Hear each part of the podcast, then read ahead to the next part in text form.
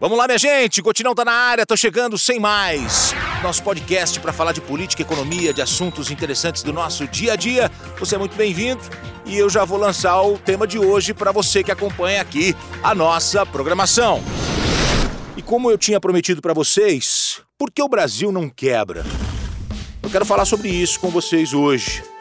O Brasil, desde que a gente era criança, a gente ouve em crise, a gente ouve falar de corrupção, a gente ouve das divergências políticas, a gente ouve também e falar muito sobre desemprego, é, carga tributária elevada, né? Eu lembro do meu avô reclamando, uh, meu pai falando sobre, sobre essa carga tributária elevadíssima que o Brasil tem já há bastante tempo.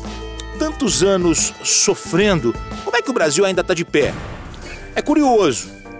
E eu queria compartilhar com vocês porque foi numa aula de economia na faculdade, lá nos anos 90, que um professor falou sobre o tema desse podcast de hoje. Era curso de jornalismo, período noturno, bairro da Moca. A maioria daquela turma com idade entre 18 e 20 anos, e o professor pediu para que levantasse a mão quem estava trabalhando durante o dia. Boa parte da sala de aula levantou a mão. E ele disse: Olha, o Brasil não quebra por isso. E aí ele falou sobre essa renda agregada. Enquanto em muitos países uma pessoa da família trabalha e os filhos estudam até terminar a faculdade, você tem apenas uma fonte de renda. No Brasil, mesmo a renda sendo menor, nós temos a somatória de rendas, porque o pai trabalha e os filhos muitas vezes trabalham também. E a mãe, em muitos casos, também trabalha.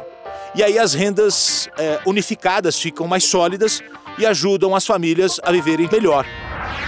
Nós temos hoje aí é, 13, 14 milhões de pessoas desempregadas no Brasil, são números terríveis, ainda mais com a pandemia. Mas o Brasil tem essa característica de superação por conta da união das rendas. Tanto é que é bastante comum hoje você observar uma propaganda de construtoras, por exemplo, lançando prédios e aí eles falam: saia do aluguel, entre no que é seu, informe a sua renda com a dos seus familiares. Então eles já contam, inclusive, com a somatória da renda do pai com os filhos para poder é, dar entrada.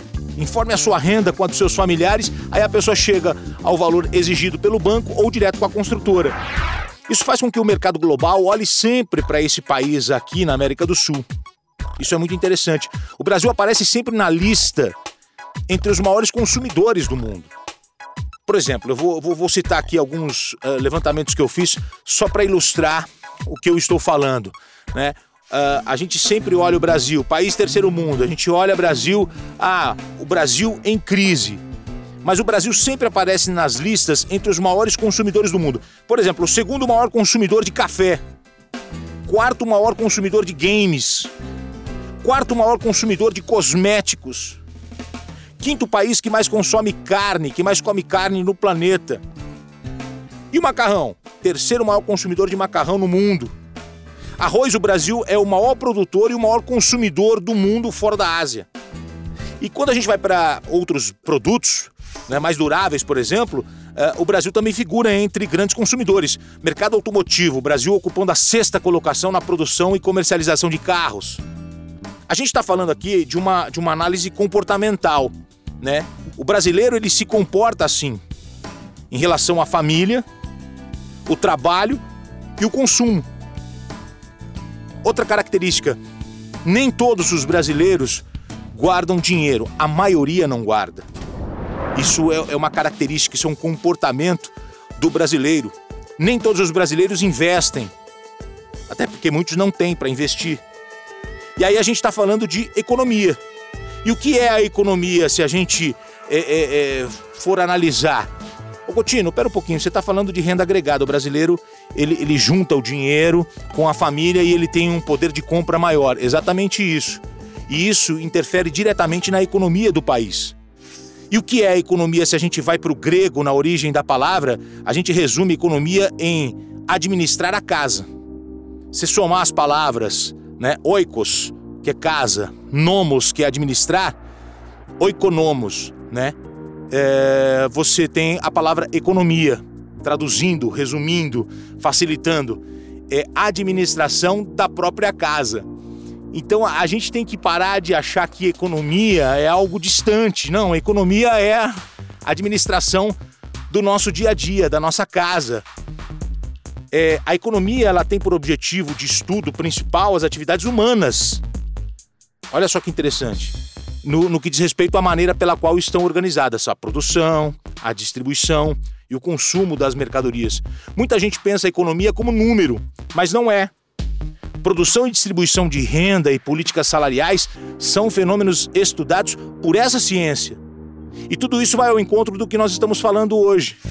A ciência econômica está vinculada às áreas de administração, porém, dada a sua relevância para a compreensão de questões relativas ao mundo do trabalho, à vida em sociedade, a economia ela faz parte do dia a dia de todos nós. A exemplo do que eu falei no primeiro podcast, é, na frase de Aristóteles, quando ele fala que é, o homem é um animal político, e Maquiavel vem com a ciência política moderna dizendo: olha, o homem ele é um animal político e nasceu para governar ou ser governado. Ele acrescenta isso.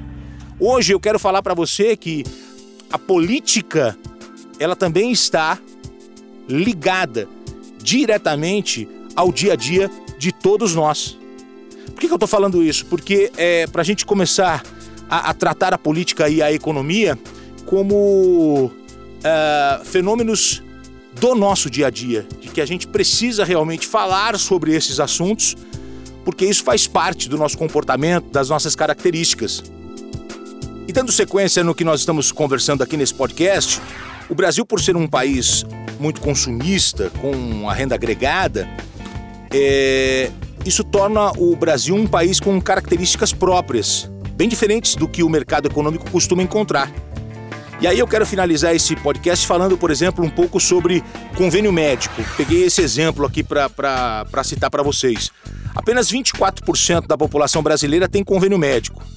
Ou seja, 50 milhões de pessoas num universo de mais de 200 milhões. Aí cabe aquela historinha de que dois executivos de uma empresa de sandália, foram para um país com milhões de habitantes e o primeiro executivo voltou, fez uma análise de mercado e disse que a empresa não deveria investir nesse país porque as pessoas ainda andam descalças e que eles não iam vender um chinelo naquele país. Aí veio um outro executivo dessa mesma empresa, fez uma análise de mercado em outra região, voltou e disse: Olha, vamos ganhar muito dinheiro, achamos o país certo. Se a gente investir corretamente, mudar a cultura daquele país, milhões de habitantes vão usar os nossos chinelos. E é assim que os grandes conglomerados da, da área de saúde olham para o Brasil. Com um sistema público de saúde saturado, muitos brasileiros sonham em ter convênio médico e por isso o mercado olha para o Brasil, mesmo em crise, mesmo com dificuldade. Aqui ainda existe um mercado a ser explorado. Por exemplo, se o Brasil pular de, de é, 50 milhões para 100 milhões de pessoas usando convênio médico, você ajuda a desafogar o sistema público e, ao mesmo tempo, você tem um crescimento de apenas 25% explorando esse mercado. Você pula de 25% né, para 50%. Então, o mercado internacional olha para o, o, o Brasil com desejo. O mercado internacional continua olhando para esse país que está em crise, continua olhando para esse país que ainda tem mercado, mesmo com todas as nossas dificuldades. Ainda existe um mercado a ser explorado e tudo isso passa pela tal renda agregada. Bom, pessoal, eu estou terminando agora esse bate-papo com você, esse podcast, sem mais. Combinado? A gente se encontra no próximo encontro. Valeu!